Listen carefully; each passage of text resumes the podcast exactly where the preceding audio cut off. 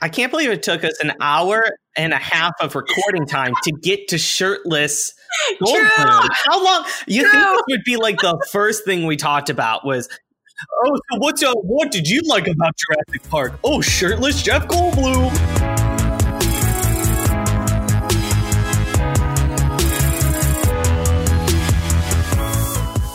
Hey everyone, welcome to Adapted for Your Viewing. My name is David, and I watch too many movies. And my name is Amanda, and I read too many books. We are brother and sister, and this is our podcast for nerds where we talk too much about movies and the books they're based on and tell you which one is worth consuming. That's right. Uh, today we'll be talking about Jurassic Park, including the 1990 novel by Michael Crichton and the 1993 film adaptation. We're assuming you're familiar, but just in case, here's a quick summary of the entire plot that I totally prepared beforehand, and I'm not just going to make up on the spot right now, okay?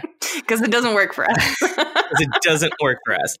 Uh, so, Jurassic Park is about an island owned by entrepreneur, big businessman, old white guy, John Hammond, mm-hmm. who finds technology uh, that can clone dinosaurs, and he fills up an entire park of them. Uh, after an incident, he is forced by his investors to invite a bunch of experts to his park to okay it before the launch. And obviously, every possible thing goes completely wrong. And this story is about that night. Does this all happen in one night? Or I guess it's one weekend. I think, yeah, I think it happens over like two days, but basically yeah. one terrible day. So this goes over one terrible, terrible day of dinos, mm-hmm. pretty much. So there's your fantastic summary. If you need more, I don't know, go to Wikipedia. I'm already combative on the summary. Weirdly hard to distill this down into like 60 seconds because a lot of stuff happens in it.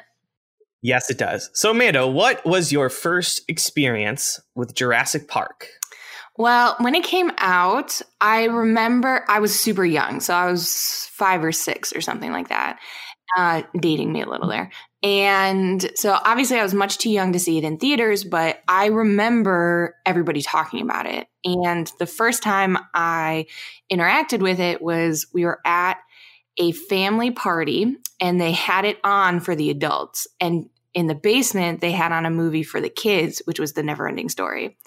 And I snuck upstairs to watch part of it and I watched the T Rex attack. And I was like, nope. And I went back downstairs and I watched Neverending Story instead, which looking back on it is not a much less scary movie than Jurassic Park. it's an interesting choice on my part, but that was the first time I experienced it. And I honestly stayed away from it for a long time because I didn't like scary movies when I was little. Um, and then when I came into my teenage years, I uh, wanted to. I read my first Michael Crichton book. That's what really happened.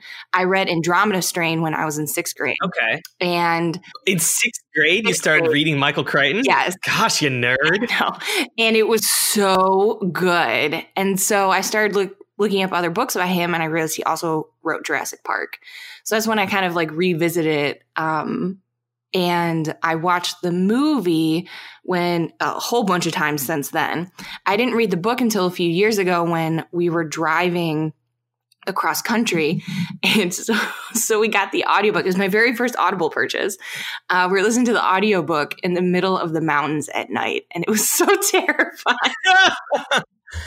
the T Rex was just going to come through the mountains. Yes. grab you while you were driving. No, the raptors were going to pop out or something like that. So, all in all, I've had like, I feel like I've had a relationship with this story for most of my life. Because it's popped That's up fair. from time to time. Yeah. And I watch it regularly. I watch it maybe twice a year or something like that. Yeah, I feel like Jurassic Park is one of our family's most yeah, watched. definitely movies. a go-to movie on vacation yeah. and stuff. So much so that I honestly cannot remember my first experience with Jurassic Park. Really? I feel like it's just been constant mm-hmm. my entire life. Mm-hmm. Like our parents were never responsible in what movies we could and could not watch with them. By the time they got to you, not so much, yeah. yeah, there was no separate kids movie going yeah. on. It's just like, whatever, guys, we're all watching Die Hard. Get over it. Yeah, exactly. Like, oh, this is good enough for the whole family. yep. But what I do remember is that after seeing the movie for the first time, I did get obsessed with dinosaurs. Yeah, you would have been like the perfect age for it. Yeah, I think I was like seven or eight when I saw this. And I specifically remember during a scholastic book fair Aww. going and buying a big book of dinosaurs and me just looking at it all day. Good Oh, so great. Scholastic book fairs, throwback, good times. I miss them every. I miss them all the time. I miss them so much. I feel like there needs to be an adult scholastic book fair. Yes, I realize it's basically Barnes Basically and Noble, and I can mall, go. but there's something so much better about being able to leave your classroom in the middle of the day and shopping in the hallway for books and erasers. I agree. Yeah. We need to have that with our jobs. so let's move on to some fun facts. Amanda, do you have any interesting book facts? Yeah, I got a handful of good book facts. Um, so the original idea for the story that Michael Crichton came up with was going to be a graduate student who basic who follows the scientific procedure to basically clone a dinosaur. And he was his big problem with it was he was like, well, who's going to pay for it because this is going to be super expensive. so that's how he came up with the idea of basically having like the Walt Disney of dinosaurs um, be a main character of this book and start an amusement park for it. Um, which I thought was super interesting. Uh, also super interesting. A lot of a lot of the book facts are tied very closely to the movie facts because Yeah. it was this was sold. Uh, the screenplay was sold a year before the book was even published.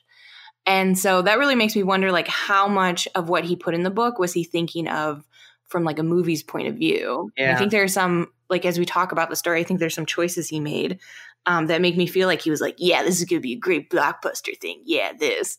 Um, Is that your Michael Crichton voice? uh, that is a young, young. I think he was like in his 60s when he published this, so maybe he wasn't that young. This was a young. All authors are old. Yeah, good authors are old. Yeah. That makes me feel a little bit better about my life. But I do find that very interesting Yeah. because a lot of this book does read like a movie. And Yeah. I will say, three out of the four episodes we've done so far have had the screenplays sold at or shortly after yeah, the publishing. we of didn't know books. beforehand, so it's interesting that we're gravitating towards that just by itself. Um, Yeah. After this, you know, it was a best-selling book when it came out. Um, the movie was obviously like a huge success.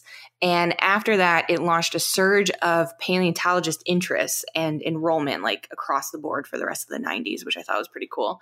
So everybody who was like your age when you saw it, like when they were eight, 10 years old, were like, oh, I'm going to study dinosaurs now. And they decided to actually do that. Um, Your little boy voice is a lot better than your Michael Crichton voice. I guess I'm a bag of voices. I guess that's my thing today. I like it. yeah. Um, I thought it was funny that a lot of the dino facts that Michael Crichton included are wrong. He just like made up for like dramatic effect. and my favorite one was the Dilophosaurus, the fact that it had you know that's in the movie i like very clearly picture it with that big fan that pops up. That wasn't a thing. Steven spielberg added that for like effect. And the fact that it sp- spits poison also not true. So i thought that was like the two things that we remember about that dinosaur totally not true. So i thought that was kind of funny. Um, and then in 2002 uh, michael crichton had a dinosaur named after him uh, which Oh. he said it was better than winning an academy award it was like the best thing that could have ever happened to his life so i thought that was pretty cool so he's he's uh, made hi a name for himself amongst the dinosaurs forever Yeah, that's that's very interesting. I think it's uh it's kind of like the Indiana Jones effect. Yeah. Where people saw Indiana Jones and they all thought they'd be, you know, be chased by boulders and and stuff as an archaeologist. and jumping out of the way of traps and stuff Yeah, same thing with archaeologists. They think they're going to be chased by dinos. yeah when really you're just like playing in sand for ever yeah, it's just like constantly dusty. like constantly in sand hmm uh do you got any cool movie facts for us Yeah, there's so many things that I could talk about for movie facts. i. I peeked briefly at the IMDb like trivia page. It is so long. There's so many facts in there. Well, this is one of the. Uh, I mean, this movie's a classic, Right. and not only that, but it's a movie that revolutionized how movies are made with computer generated images. You know, it it is such a revolutionary movie in all those sort of ways. So I'm not going to spend time going through a ton of movie facts because I think we're going to touch on a lot of those things. But just two things I found very interesting. One, Harrison Ford was originally considered for Alan Grant. Yeah, which would have been. I think. I think it would have been bad. I think it would have been bad. Yeah, and I thought I that was one of the facts that I stumbled on on the IMDb thing where he Harrison Ford passed on it because he thought it wasn't the right part for him, and then after he saw the movie, he was like, "I was right. That was the wrong part for me." Yes. Like, what a classy dude.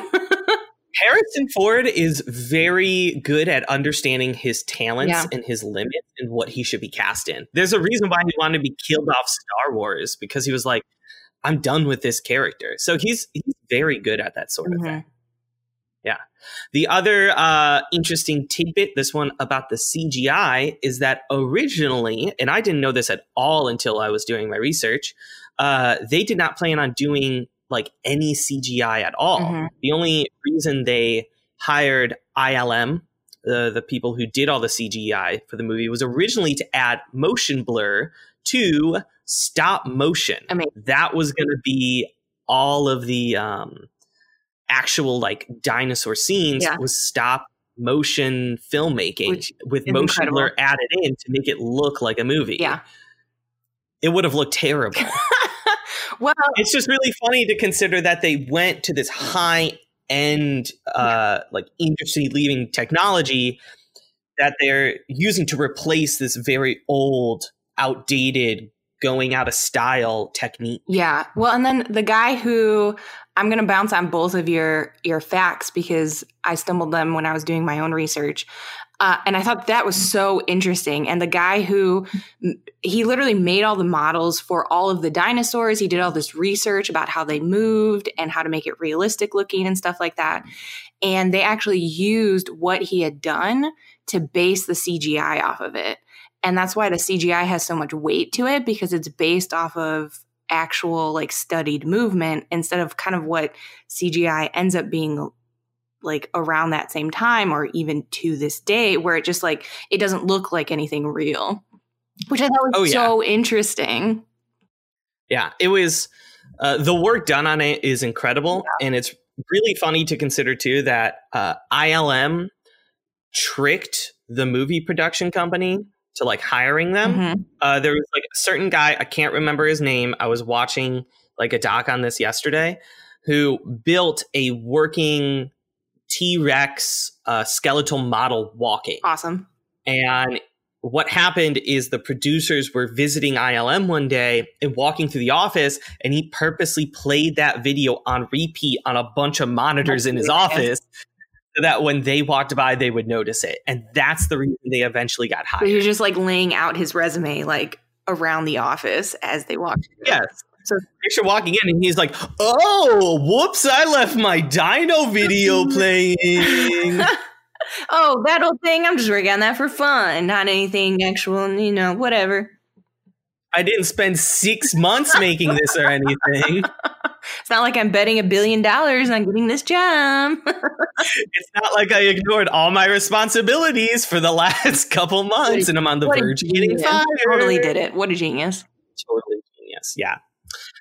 Uh, but let's take some time and dig a little bit more into the story. Yeah. Amanda, what do you think about the story in general? Story in general, I love it. So I, um, like I said, I've had such a long relationship with this story. I think it's so good, and I think the themes that it plays with holds up to this day because it's really talking about progress and the the cost that comes with progress um like also like all the good things and all the bad things that come with pushing forward into something new right? And i st- i think that's still a conversation.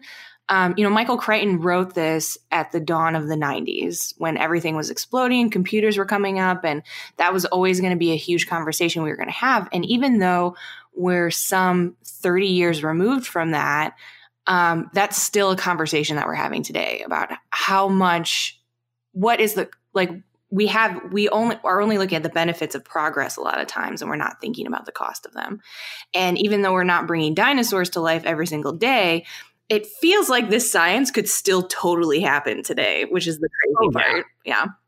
So, as much as it's like a dated science fiction novel, it's still like rereading it, it still feels like it's something that could happen. And I think that's such a great find and such a rare find for science fiction specifically. Yeah, I love the consequences of progress that it displays, and it, it fits in perfectly. Like Facebook Mhm. is InGen. Yes. Facebook and Google and all these sort of things. Like he could just plug and play with these different companies, and it works Yep. just If as you well. told me that Facebook was engineering dinosaurs, I'd be like, yeah, that sounds about right. I'd be like, "What took them so long?" Uh, Facebook plus uh, Disney launching a di- uh, you know a dinosaur park, a killer dinosaur park. Totally, totally see it. totally Probably see have coming. already Yeah. for it. So yeah. I think what I respected most about this story is how well it worked both in film and written form, and how the themes and ideas are very similar, but seem like two sides of the same coin. Yeah. I would say in the movie, uh, it focuses a lot more on this idea of playing God Mhm. And the consequences that come from that lack of discipline. Where I- see the book as more into the themes of like still having some of that, but going much more deeper into this idea of corporate greed Yeah. and money tainting the scientific community. And it was very similar to the movie that I mean I've seen a thousand times at this Mhm. point. And so it was interesting to see take those ideas and put them into a new light for me that to me was just more relatable for today. yeah. So what did you specifically think about the book? This was the first time you read it, right? Oh yeah, this is definitely the first time I've read it. I remember seeing the book a while ago and being like, "Nah, too long. it is quite Uh, thick. I don't want to do that." yeah, but oh, I loved this book. I think what impressed me most about it is how truly terrifying this is. Like I thought Spielberg. I mean, he did a great job Yeah. with some of the scenes in the movie, but looking in, at this book and reading some of these scenes, it's like he really didn't have to do No, much. Yeah, Michael Crichton did a lot of legwork for him and kind of just like alley ooped it up to Spielberg to frame it well.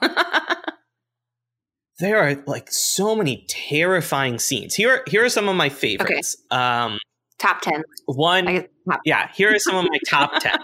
First is sort of like in general, the book spends a lot more time on Grant, Lex, and Tim. Mhm. So that's Dr. Grant and the two kids uh, being hunted down by this T Rex. And they have a lot more scenes with that. And every single one of those are absolutely terrifying.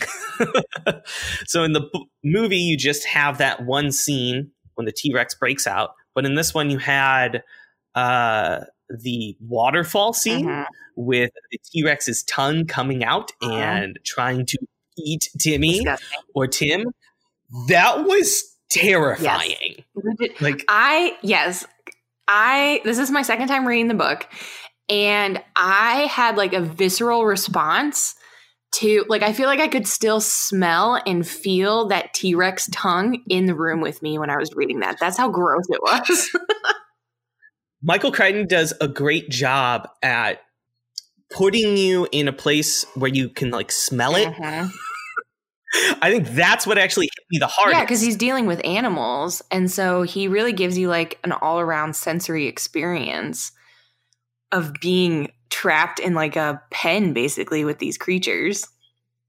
yeah, when he was describing the dinosaur or the T Rex's tongue, he described it as like musky Yeah. and smelled like rot and decay. And I smelled that and I was like, Oh, no, no, no, no, get me out of here. Yeah.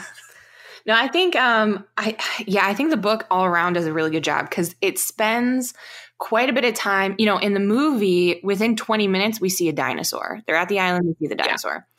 Um, and the book really spends its first few long chapters setting up this conflict as if you're walking into it and not really knowing you're going to end up at Jurassic Park. So there's like attacks on beaches, there's um, you know, the the dinosaurs have already gotten off the island and so they're on another island attacking babies and like they're just like the small dinosaurs. It's not like a T Rex or anything, but they're the little compies that are attacking people. And it's setting up this mystery of, well, what is this animal? Where did it come from? You know, why is it all of a sudden attacking people? And then we hop to Grant, and then we finally get to the island. And it's such a great reveal that way because it feels already like something sinister is happening. And so that's sewn in really interesting. Where like in the movie, there's this huge sense of wonder and it's very, it's very, it works really well for the movie because you spend the first half an hour being like filled with wonder and awe of like this incredible invention and these dinosaurs and how they did it.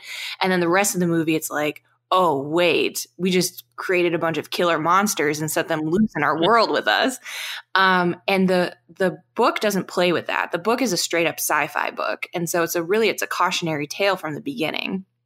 And so these guys are attacking and they're sneaky and they're creepy from like page one. And i page yes one. and i love that so much. I think it's such a it's it's good science fiction. Like it plays with the science quite a lot. So even though it spends a lot of time explaining, um, you know, what's happening with the DNA and the system and how they clone them and the corporate intrigue that's happening, um, even though all that is happening and could weigh down the book quite a lot, because it's also like a thriller.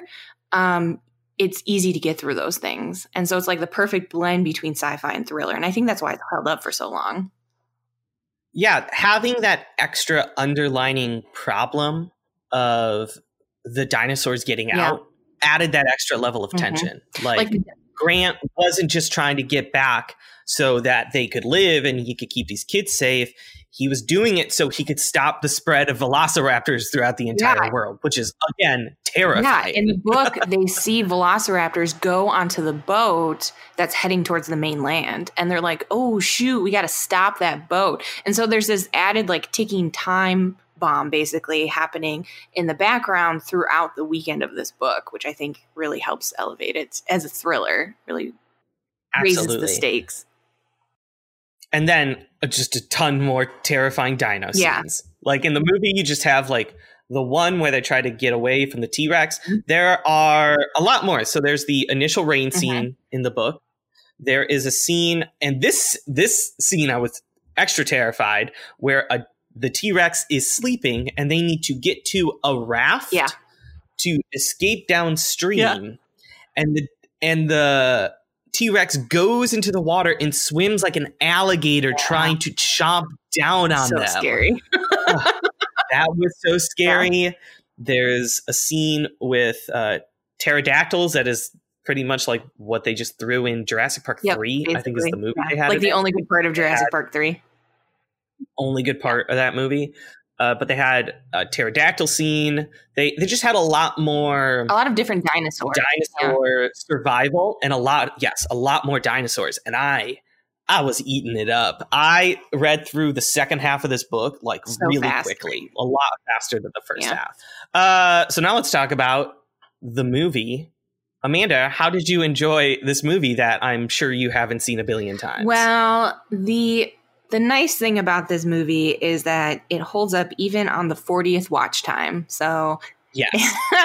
uh, no, it was really good. I think it's been, I, I've watched it recently, but not very recently. And in thinking about it for this podcast and how I would talk about it, there were some things that I thought wouldn't hold up that surprisingly did. So, I thought that you know, I wanted to pay attention to the CGI. I think the CGI still looks pretty good uh, for what it is.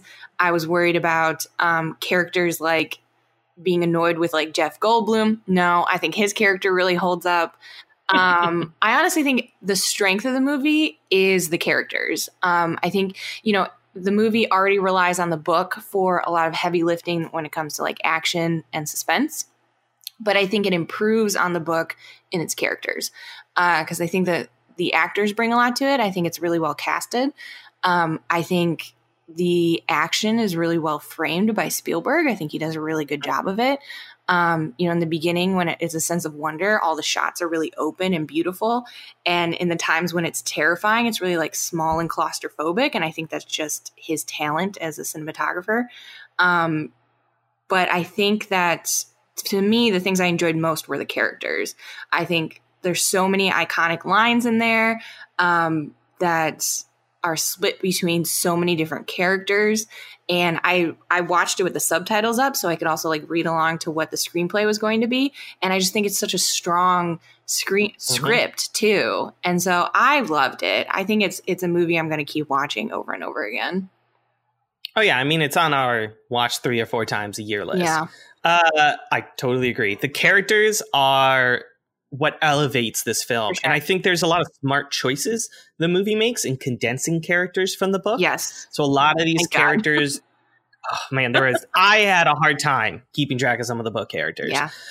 Uh, but they condense a lot and they bring some character traits over to different characters. So my biggest love was actually Lex. Uh, they changed her character oh, just God. a little bit worse than the book.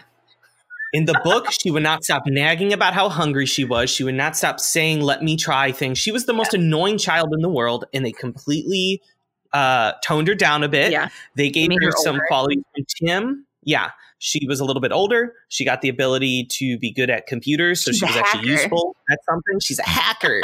uh, and overall, Lex had the best reactions out of anybody. Yes, her, her screaming, all of it was so good.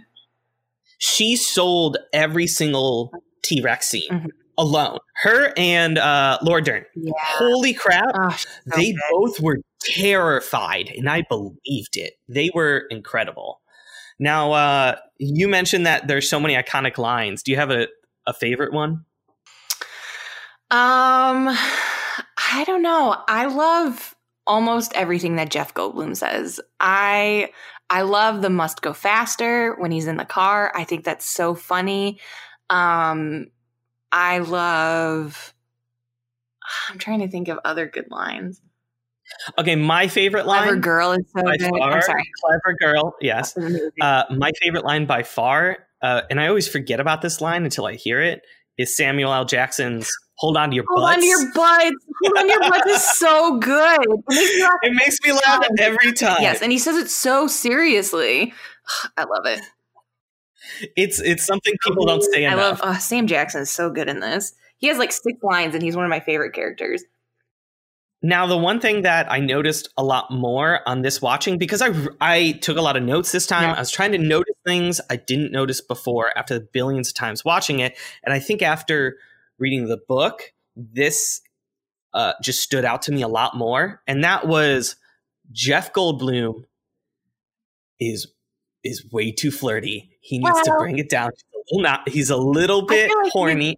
yes, I mean, yes, he is. I yeah. So that's one of the changes that the movie makes too, which I think is actually a strong change. And normally I wouldn't be like insert more romance because usually I'm like don't. the fact that they make um you know, Laura Dern's character and Dr. Grant, Ellie and Grant, um, in a relationship together. In in the book, Ellie is like a young grad student uh, who's like 20 and just like some hot chick. Um, and is just as awesome in the book, but in the movie they put them in a relationship together, and I think that just helps give them like both a character arc, which I appreciated. Um, but yeah, and then Jeff Goldblum comes in and he's like super flirty.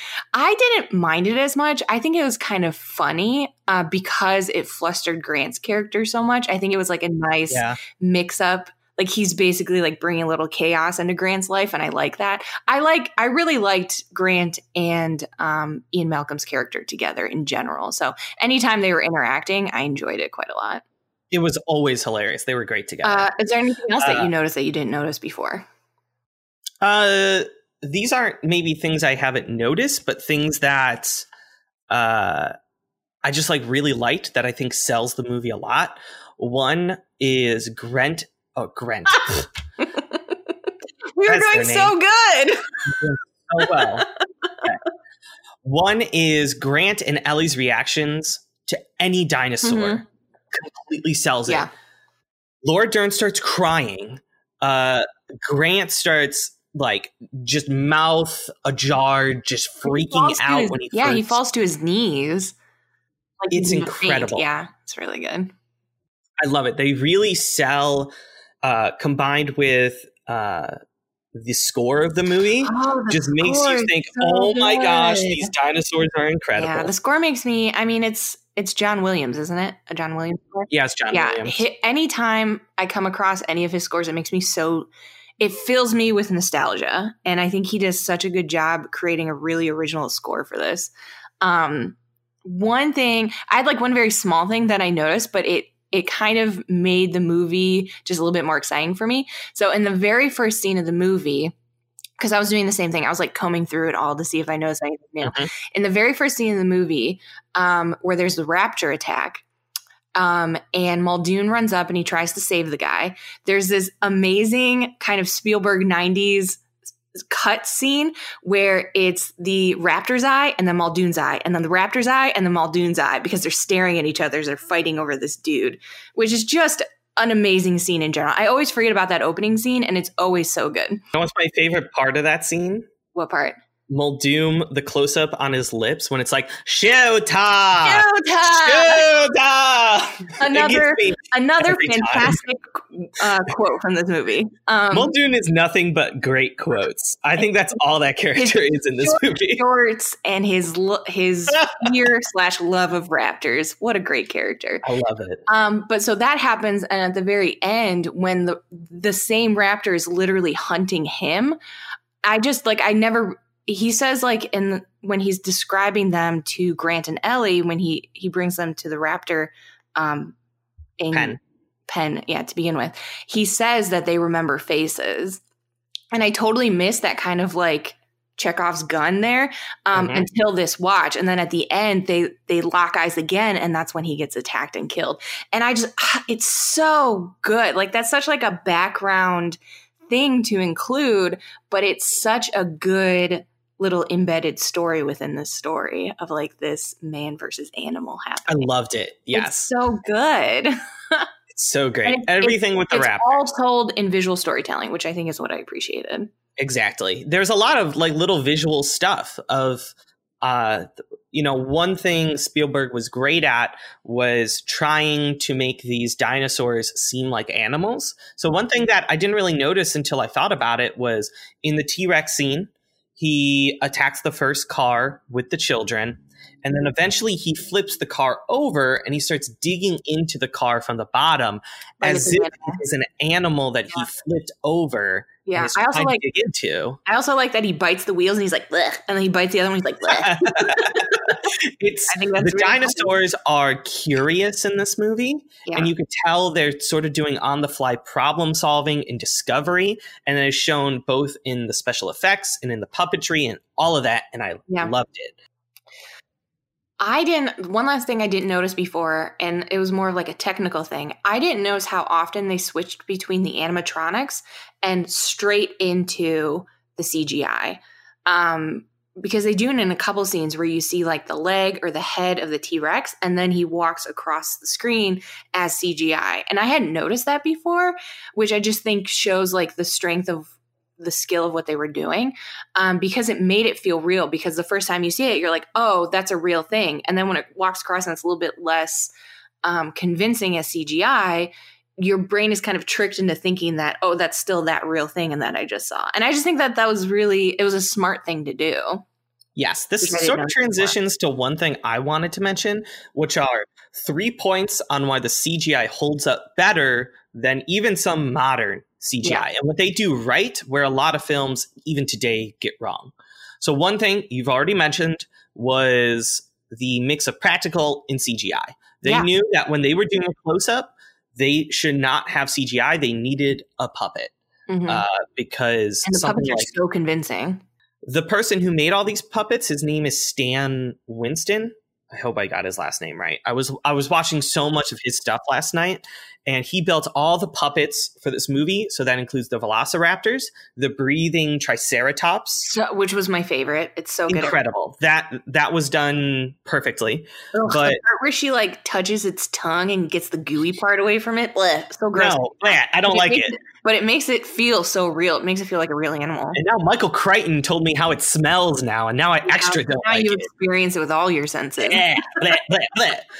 uh, but so how the velociraptors were done is they're basically uh, actors who are bent over. Picture like you're on a tiny little like Japanese motorcycle and you're sitting Mhm. down and the waist up is sort of bent forward and their head is sticking in the neck of the velociraptor and they basically controlled the head and the arms through different mechanics and that's why it looks so good Yeah. the puppets were designed completely in house by him Nice. so that's the first thing is less reliance on cgi uh, the second thing is something that you mentioned earlier and that is movement. Both in that either a in the scenes they're almost always moving. They're not really standing still. And also there's a lot of fast movement so your eyes don't take time to really focus on them. And two they spend a lot of time on the sound design. Yeah. And it shows. yeah it feels like when a t-rex stomps you feel the stomp Yeah. both in uh, the sound of it and also in the very end when he sneaks up like a ninja. yeah, that sneaky little T Rex at the end, just stomping in. No, no one's noticing. Yeah. Uh, as well as, um, you know, you mentioned too that they spent a lot of time on the movement of the dinosaurs to make it look like there's a lot of weight, and you could see that weight when they walk. And one of the hardest things that artists struggle with CGI is making things not look floaty. hmm You'll see that in a lot of, even like Like bouncing Yoda. yeah, like bouncing Yoda. Yeah. bouncing Yoda is a good uh, benchmark. Yeah. Is it better than bouncing Yoda? Yes, good. hmm Uh, the last thing is the lighting of the movie. You'll notice that the worst shots in this movie that do not age well hmm are any shots where it's flat lighting and from a you know just basic overcast sort of lighting on a dinosaur because Yeah. when it's flat you sort of see all the imperfections. Hmm whereas when there's very directional lighting like they have in the rain scene they have in the kitchen scene even when they first see the brachiosaurus uh, at the start the light is behind it so Yeah. you see it kind of coming down on them. That is the best way to hide imperfections in cgi uh, so that you're not spending too much time focusing mostly on skin because skin is imperfect it has wrinkles it has pores and you notice that in flat lighting but you don't notice that in directional lighting. Hmm but that is uh, my quick summary on why this cgi is good yeah, it's incredible how it holds up because there's so many, so much CGI I've seen, even in the last like couple of years, where you're just like, oh, that's just CGI, and I think it just makes a huge difference mixing it that the way the way that they decided to do it was really smart. exactly. Uh, some other just like little things that i loved uh, nedry's excitement at the start of the movie when he's getting introduced to spy stuff. Yeah, and he gets the bag of money I, nedry's introduction is perfect yeah. It it would be very. Nedry was one I was worried because he's basically just being like Newman. But so I was worried like he wouldn't necessarily hold up. I think he just barely gets away with it because he's such a goofy character and Mhm. that actor is just committing 100% to being this twab. yes yeah, I love it. Every time he he comes up to and he like waves at I think the agent's name is Dodgson or something like that. He waves him over and he's like, "Don't use my name," and then he starts yelling at it like he's like Dodgson's over here Dodgson Yeah, he's like, nobody cares. He's such a twab. And then he has like his plate of food that he's been eating, and he hugs his money bag. It's just like it's such a good intro to that character. I I'm like less. I enjoy him less when he's like basically getting lectured by Hammond. He's like not as fun then. But I love like how nervous he is to do all his spy stuff. I love when he like runs into the sign, and we have that goof with the sign where he spins it. and he just You can't figure out spins it and he's like guess i'm going this direction now I love when he crashes his truck and he runs into the dinosaur and he's like making fun of the dinosaur because I too make fun of things that I'm afraid of. So I felt very connected with that character. And then he, he gets totally aced at the end, and I think his his death scene is very good. Um, yeah, his whole character, I think it could easily have ruined the movie, and I think it was it, it held up. It was very fun still. it, it, it held up very well Yeah. uh, any other things on the movie that you wanted to mention Um, not necessarily. So, who I wanted to see who was your favorite um death scene of any of the characters? Is this both book and movie? Both book and movie. Which one was your favorite death scene? Uh, I mean, in terms of oh, this is hard. This is really hard. I think there's two that really stand out to me. How about you go first because I think you're going to take one of the two, Okay. and then I'll just say the other one. Um, my top death scene that I laugh at every single time, uh, out of dark enjoyment, is when um Gennaro is bitten off the toilet. I think it's funny. And I think his death in the book is is very good too because it's this very suspenseful scene. He like falls down this ditch. He has leeches all over him, and he pulls them off, so he's all bloody. And then he starts trying to like sneak back up, and he gets distracted by the T Rex, and then just picked off. And that scene is very good too. So I think his scene in both book and movie are equally fun for like different reasons. yes, absolutely. Uh, I love that he's punished so harshly for being a coward in like a minute. I just I just think that's very funny. yeah, he's not really in the book, but he's punished hard for his brief, brief time. Yeah, they make it a little bit more satisfying in the movie, I think, because they give him a little bit more of the character flaws that Hammond has. So in the book, Hammond is just like a straight up villain. In the movie, he's a little bit more likable, and there's this part where he's like, "Well, every child in the world should should be able to see a dinosaur," and Gennaro's like, "Well, I guess we can have like a coupon day. Only rich people are." and so it's a little bit more scene. satisfying when he gets eaten up. because he was just like a sucking lawyer. yeah. This does bring me to my favorite line in the Mhm. book. And I, I, I brought the book out so I can read this to you. Oh. But this has Okay. to do with Ed Regis's death in the book Yeah. right beforehand because uh, I was listening to the audio book version of this driving home, and I had to pause and laugh for a little bit when this happened. So let me Yeah. read this real quick. So in the book is his name his name is Ed Regis. In the movie he's just he's boiled down to Gennaro, correct? Yes. Okay. Yeah, they combine a couple characters. Yeah. All right, here's the scene right before he runs out of the car with the kids. He has just seen the dinosaur. He is in the car and he is terrified. Okay. Ready? When the tyrannosaur roared, it was terrifying, a scream from some other world. Ed Regis felt the spread of warmth in his trousers. He peed his pants. He was simultaneously embarrassed and terrified. I mean, that is a re- an appropriate response to a T Rex being behind. I think it was the way Crichton wrote this when he's like, he felt the spreading of warmth in his trousers. And yes, excellent word choice. Oh my gosh. Excellent moment in general. I don't know if he meant that to be humorous, but it was so. Did I don't think he was, to. Yeah, I don't think he was playing it hundred percent straight. It was so funny. And in the audiobook version, whoever's narrating it says it's so dry. And Yeah. I died. hmm the audiobook guy. Let me look up his name because he is an excellent narrator. Okay. So this book is narrated by Scott Brick, who's one of my all-time favorite narrators.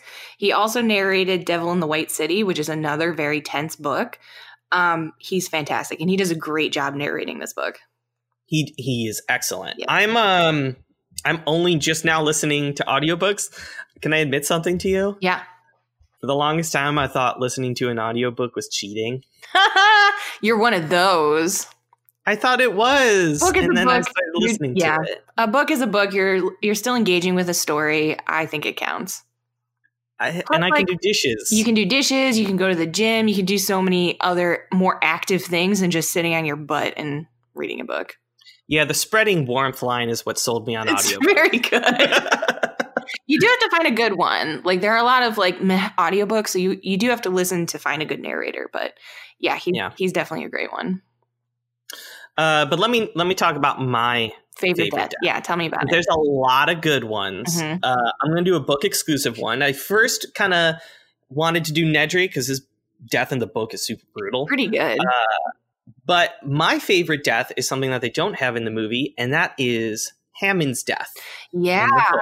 Yeah, I was going to bring it up as one of the most surprising changes that I always forget about that Hammond actually dies at the end.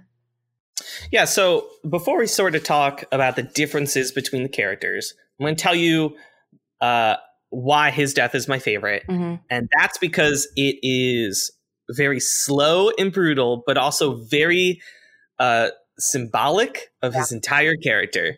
Uh, so he isn't killed by a very large dinosaur. Uh, to set the scene, he is running away from the adolescent T Rex, which isn't present in the movie.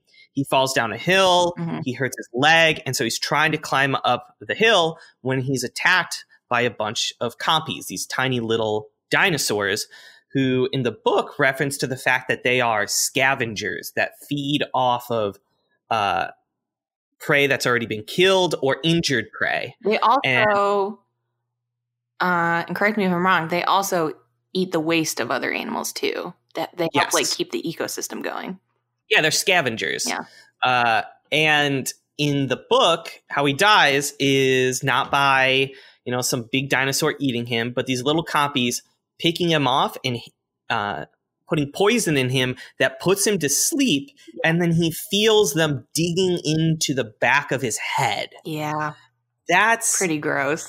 terrifying Yeah. and it was it was a great scene and for me because i am so familiar with the movie version i'm like oh he dies there's no redemption for him. His character doesn't change. He dies. Well, I think, and I was thinking about this too because I read the book before I watched the movie, and so it was kind of fresh in my mind.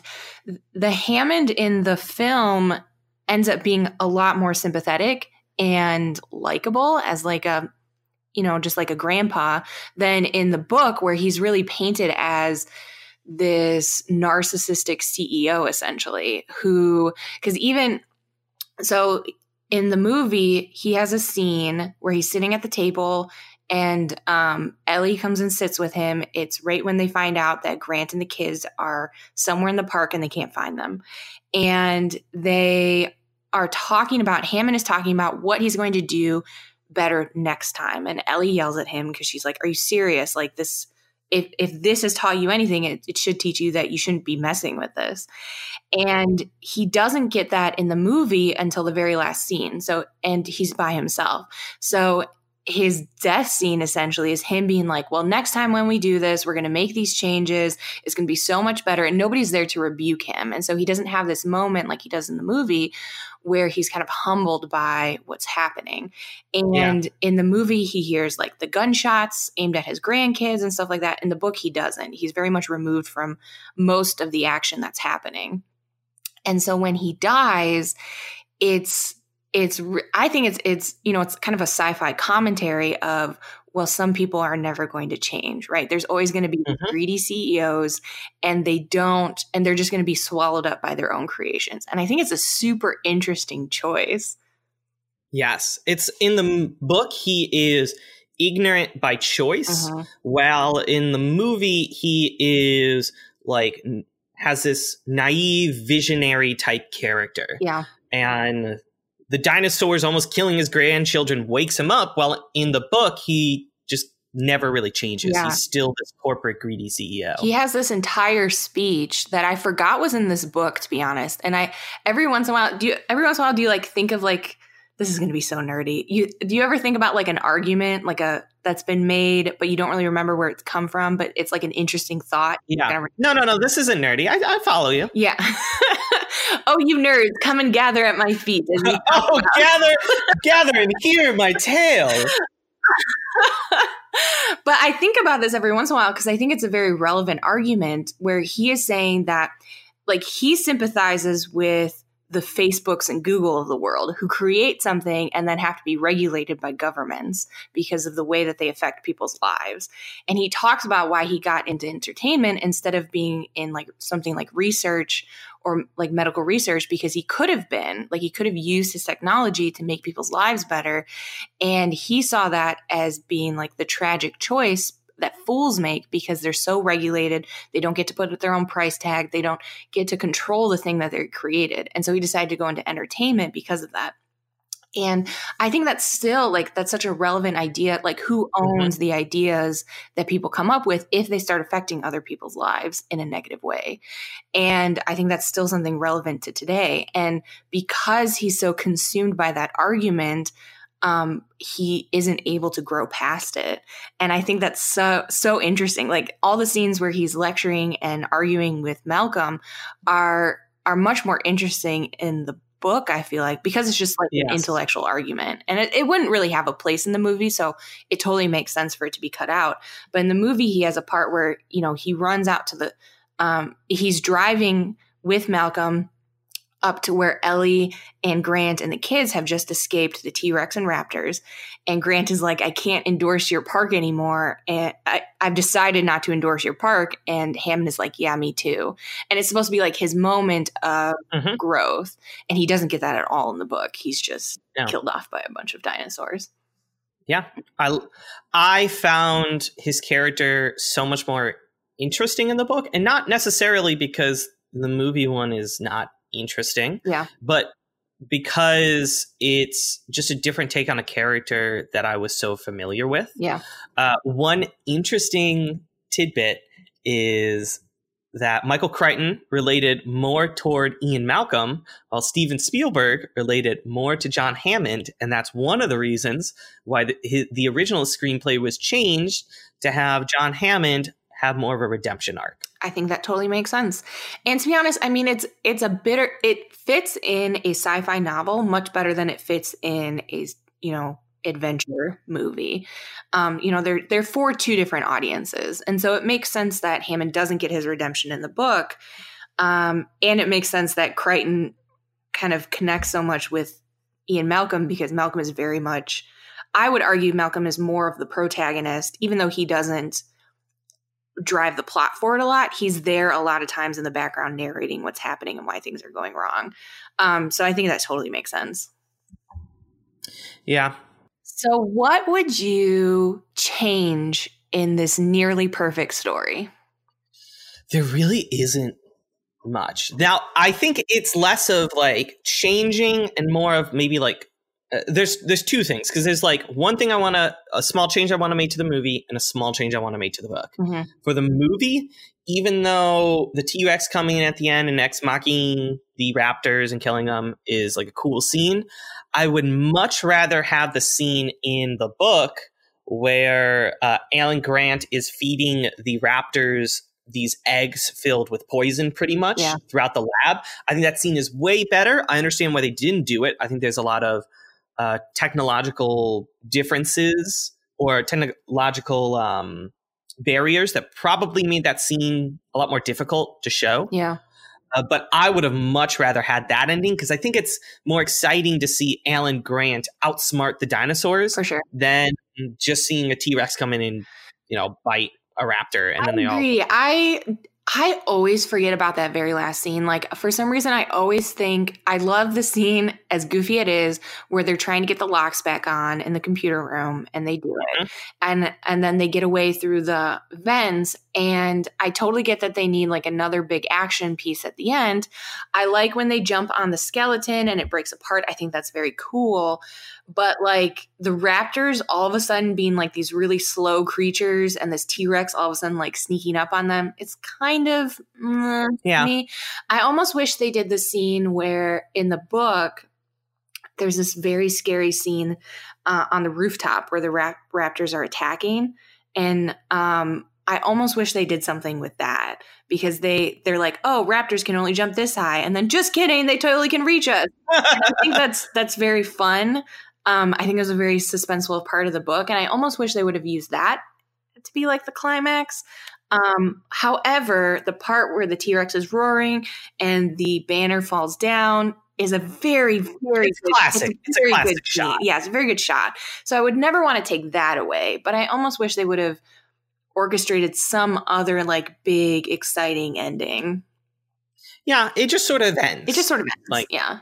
Yeah, and that, again, there's nothing wrong with it per se. Like this, I don't think it ruins anything. It's just I think now that I know how the book sort of handles that scene, I prefer the book. Well, I think the book one is stronger because it's like emotionally tied to what's going on with Grant, whereas the movie one doesn't. Whereas like the climaxes of everything that happens in the movie until that point kind of do. They have yeah. like this great emotional part with Muldoon and his thing is wrapped up. They have this like this mention in the beginning of Lex being a hacker, and then she gets to be a quote hacker and kind of wrap that up. And I think those tensions make sense. Whereas, like, mm-hmm. the final scene doesn't really do anything. It's just to be like, T Rexes are cool. Yeah, that's pretty much it. Um, so I think the reason the one in the book is a little bit more emotionally satisfying because at the beginning of the book, Grant is digging up a baby raptor. He thinks about him mm-hmm. a lot. He carries around that claw with him, and it's wrapped up nicely. If at the end he's essentially killing them with eggs, I think that's very cool. So it's very yes. Yeah. Uh, okay. Uh, the other thing that I would change about this story, uh, and this is actually a book thing. Uh, and something that I I kind of found wild and out of character is at the end, uh, once they are essentially safe, the Raptors have died, their help is coming for them. They have secured uh, the visitor center and the power is back on. They're essentially safe. Alan Grant suddenly has this bloodlust, I guess, to go find the raptor's nest and kill and maybe not kill but like find out how many they are and yeah. then kill them. He gets these like nerve gas grenades. And at that point the choice. Yeah the story kind of went off the rails and i know why michael crichton did it. He did it because he wanted to make another parallel to these dinosaurs being like birds because at the end of that scene you find that they are trying to migrate just like birds. Yeah. that's why they're going to other islands. Uh, however it just like didn't work for me it just it just felt very out of character for Grant to be uh, very respectful for these animals, to be outsmarting these animals, uh, and then out of nowhere he just wants to murder all of them. yeah, I think I think both movie and book have like kind of a weird climax scene, and the book one I yeah. think is weird too.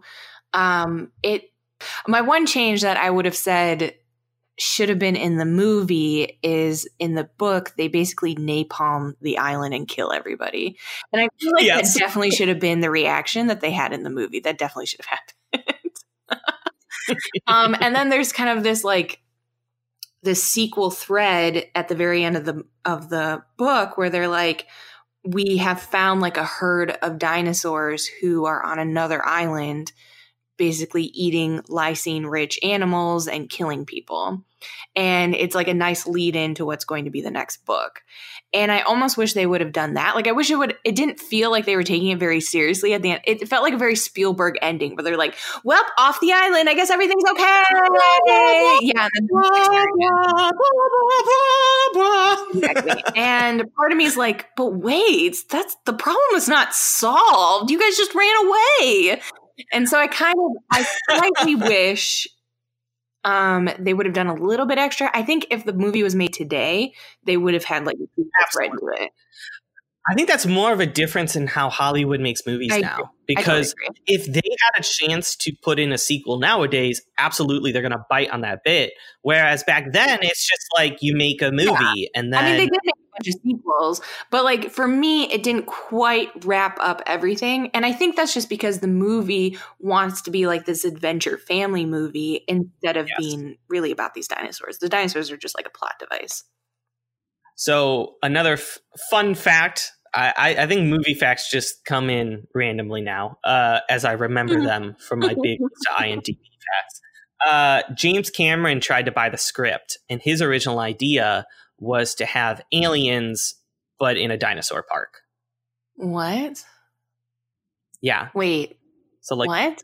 So like the movie Alien. Oh, okay. Yeah, yeah, yeah, yeah. I thought you meant yeah. like actual. I you meant diamond, like. I did not follow that thread at all. Okay, like the movie, like, like the plot alien. Yeah. But, uh, yes, where they're yes, not aliens come down and then yes. they're best friends with the dinosaurs. I mean, they're fairly similar. They're very parallel. This one's just a little bit more family friendly. This one's definitely more family friendly, which I enjoy. I enjoy all the um you know the the movie did a little bit more with Grant being a, you know interacting with the kids. I thought every interaction with Grant and the kids was hilarious. The fact that he's like yes. so bad with the kids is so funny, like from day one. And then they just like love him in the end. And I just think that's a very sweet kind of arc.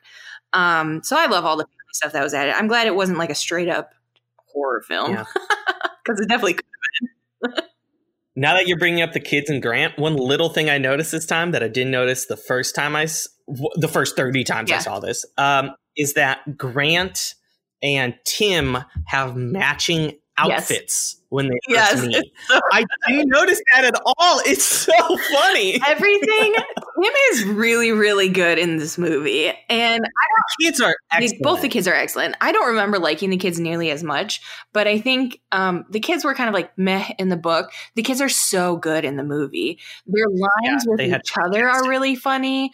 Um, the way they tease each other, their all their lines with Grant are very funny. Um, I think they really like knock it out of the park. Absolutely. Now, uh, before we get into any nitpicks, I wanted to ask you: Is there any scene in the book that you wish was on screen? I think just adding that rooftop scene. To be honest, I thought it was really good. Like just from all of the tension from beginning to end to where Wu dies, I think is all very good. So I would have wanted to add that. The I don't know where it would have fit, um, but I kind of wanted to like visually see that that rooftop scene. Yeah, and I'll say that one of my favorite parts about like the raptor scene in the movie is like discovering that these raptors can do more than you yeah. think. Like it like one of my favorite parts is when uh, Ellie's like, "Well, unless the raptors learn how to open up doors, we're safe." Raptor immediately, immediately opens a door.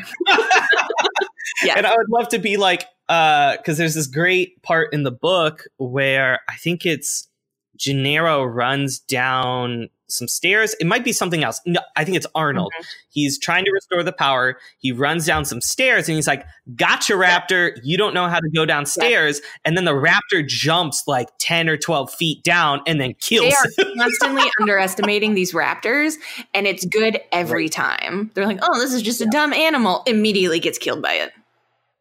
It's like there's so much comeuppance. Yeah. There's so much instant comeuppance yeah, in the book. Instantly. Yeah, it's good. Uh, so now let's kind of talk about nitpicks, which is tough because I feel like both of these are pretty perfect. But Amanda, what nitpicks do you have? so have? I have an interesting nitpick where I'm going to pick at it, but I want it to stay in the movie because I kind okay. of love it every time it comes up.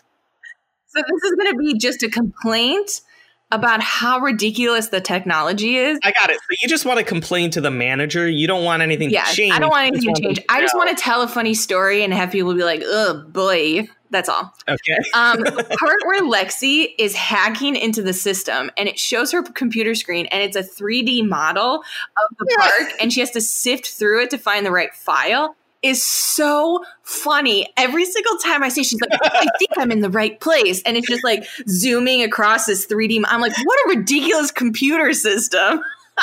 the user interface is horrible. It's, it's like absolutely horrible. Yes. Uh, it, it's like you're moving, but at like four frames a second through this uh, UI. It's terrible. Well, and then she's like, I know computers. I'm a hacker. So you would think she would pull up code of some kind. She does not. Instead, it's just like an interactive computer game where she just presses a button. And it's it makes me laugh every single time. And so as ridiculous as it is, I want it to stay in the movie. I agree. Because I want to I want to have an enjoyable, oh, the 90s moment whenever I see it. You know, there's a version of that in the book too. Uh, oh yes, yeah. That's that scene is not that far off from what actually no. happens And that's the funny part is in the book, uh, the hacker character is replaced instead of Lex. It's Tim. I, one little side nitpick within our nitpick is that Alan and Tim have way more character traits and do way more things. Where I like in the movie, they sort of spread it out to Ellie and Lex a and little Lex. bit more. They just treat the female characters better. Anyway, it's a it's not surprising. It's a sci-fi yeah look a little bit, and so it's not to beginning it to begin with. It's not super concerned with its characters, and then it's just like male character stand-ins for, and that's it. Pretty much, but so yeah. In the book, Tim is hacking into the system Mm-hmm. And he's trying to interact with it and he can't figure it out. And then he puts his finger to the screen. And the book, it, it very rarely used exclamation points as punctuation. Yeah. So when I saw this, it made me laugh. Tim's like, it's a touch screen. Yes, because he couldn't find a mouse to interact with it, which I thought was very funny too. It was hilarious. And I, mm-hmm. it just definitely didn't age well because I'm like, everything's no. touch screen, brah. Yeah. Yeah. Well, I mean, yeah, early '90s touchscreen was very exciting. They, I love when they go into the car and they're like, "It's an interactive CD-ROM." In the I was like, "Oh boy!" in the book, it wasn't a CD-ROM. Do you know what it was? Oh, is it a floppy disk? It was a laser disc. laser disc. Yeah. Yeah. it was good. I did feel a little bit like Nedry was justified because Yes. he had to write so much code and he is the only programmer they have for that entire freaking island. And he said he had to write like 2 million lines of code. lines. Yeah. Yes.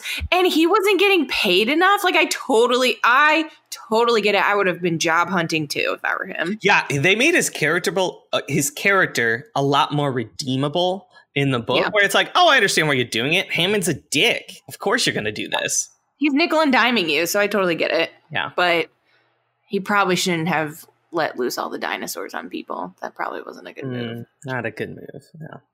Uh, so my nitpick is different. It's actually nothing story related. This is something Okay. in the movie that I noticed for the first time watching closely, and it bugged me to no end. And it mostly happens in the uh, in the first half. It doesn't happen as much in the second half, but it is Spielberg does a certain shot like 20 times in the first half and it is a dolly zoom in on a character's face. The Yes, he first, does do that a lot. yeah, the first time he does it is cool. They're walking through a mine, they find this amber with a mosquito and it dolly zooms on to uh, the fly in the amber. Cool.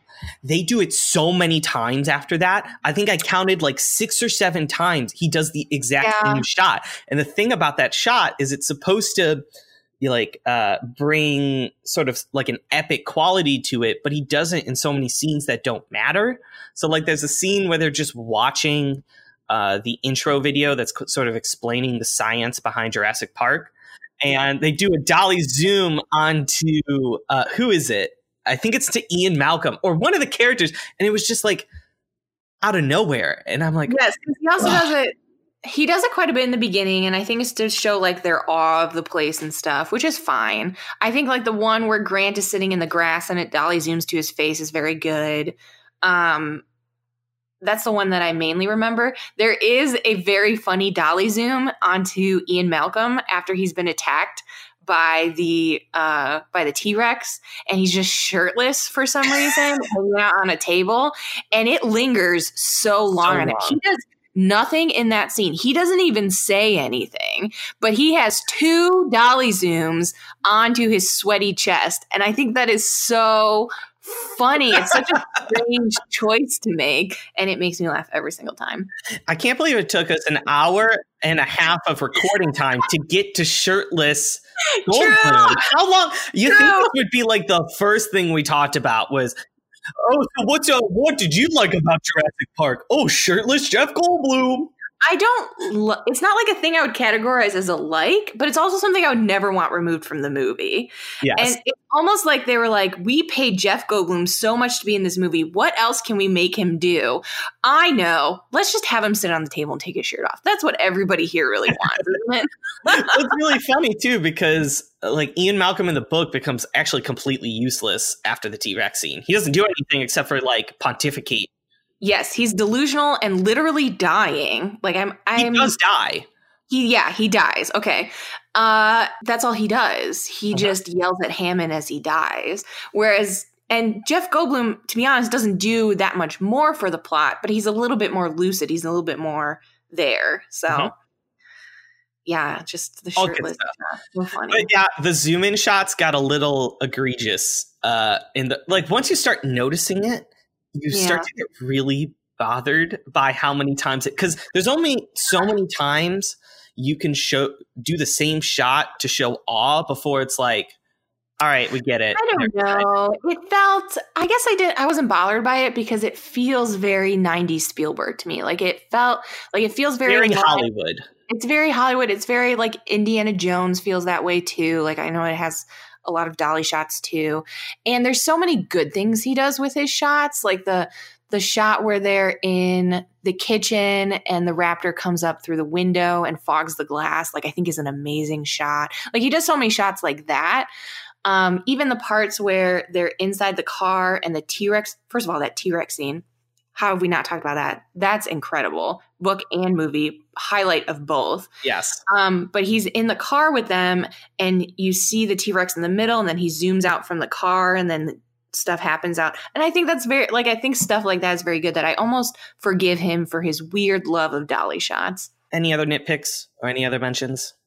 No, I think the book, it's just, it's, both of them enjoyable. So it's very hard to nitpick them because the stuff that's kind of silly in the movie, I almost want to keep because it makes it gives that movie so much character on top of Yeah, it's got a certain charm to mm-hmm. it. Yeah. So, Amanda, I feel like this is trivial, but we have to do this at the end of every episode. Yep. Would you recommend the movie?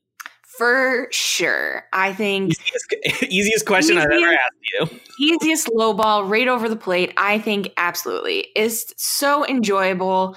I think it ages super well. I think it's tense and fun. Um, I think it's really fun to watch with a bunch of people. Um, if you can find that rare unicorn who hasn't seen it yet, I think it'd be very fun to watch it with them. Um, yes, I think it's super, super great. Can I tell you something uh, so my girlfriend Evie hasn't seen this movie in about a decade. And so okay. she forgot. So, they were saying never. She said, she said, she saw it, but she's only mm-hmm. mostly seen the end of it. So oh. she was reacting to it in real time. And That's it was so much fun. It was That's so weird. I'm like, how have you not watched this? She's like, I don't know. I just, I just don't. I'm like, man. Yeah. Why? Yeah. oh, that's fun. I think the real question with this movie is how many times is it appropriate to watch within a year? I would say twice. I think it's a really good summer movie. Every time it gets, you know, summery outside, I always want to put it in. And I think it's a good, like, stormy night movie when you're just itching for something to watch. I think it's a perfect, all the lights off kind of movie. I agree. Uh, so, David, would you recommend reading this book?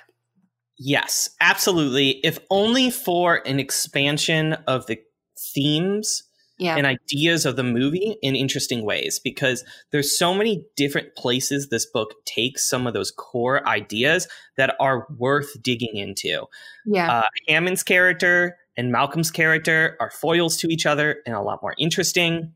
Uh, the uh, overall like plot and intrigue and mystery of the dinosaurs uh, is a lot more interesting.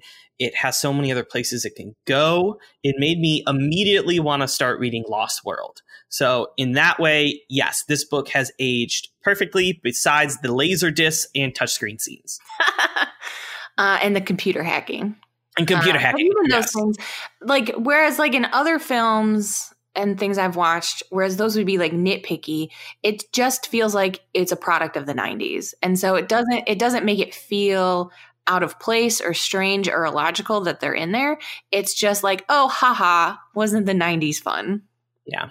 Yeah. One uh one small nitpick actually, I'm just going to edit this in. One mm-hmm. small nitpick actually that I'm now just remembering is the system they use to count dinosaurs in the book is is wild like you can only count the exact number and then it counts it. And it does lead to this great scene where they're counting the dinosaurs and it's it's really exciting when then they find out there's more dinosaurs in the park than they initially made. But what kind of computer system only lets you count to the number that you choose yeah, it's it's pretty weird. Well, because I think the way they they explain it in the book is because they're trying to make sure that no dinosaurs died without them noticing. And so they had a max amount of of a max number and they're like if any number if it falls below that number trigger us and let us know because they weren't expecting them to breed at all and i love that i wish they had put that scene in the movie because i think it's a really great scene yeah.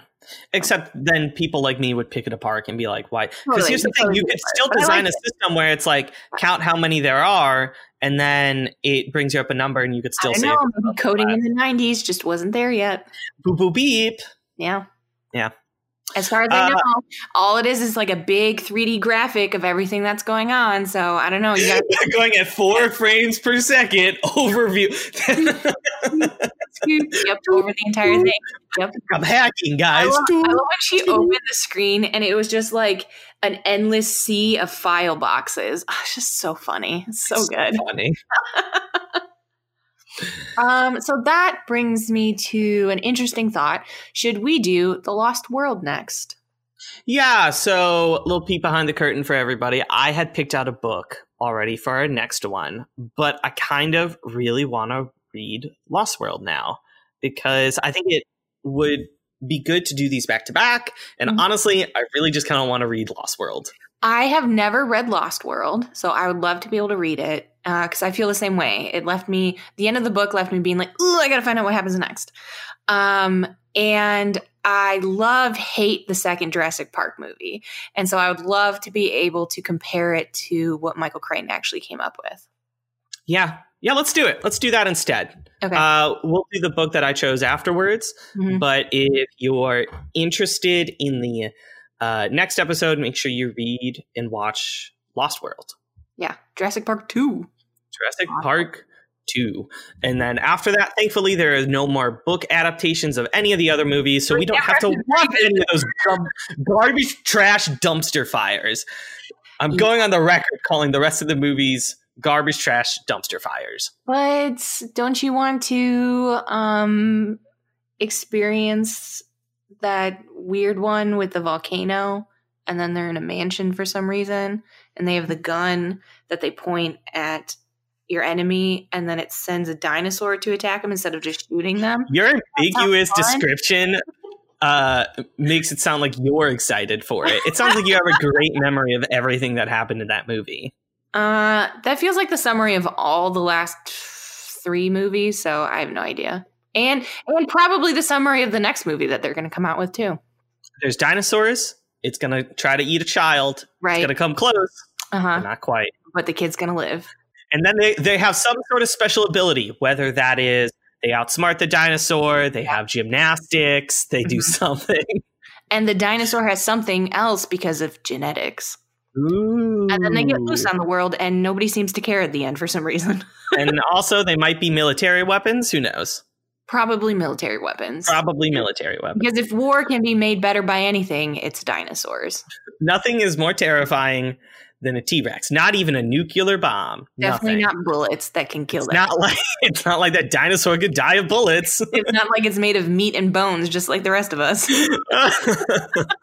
it's so stupid. so it basically sounds like we're doing all the Jurassic Park movies, and we're a Jurassic Park podcast now, I guess. No, no, we're stopping after Lost World.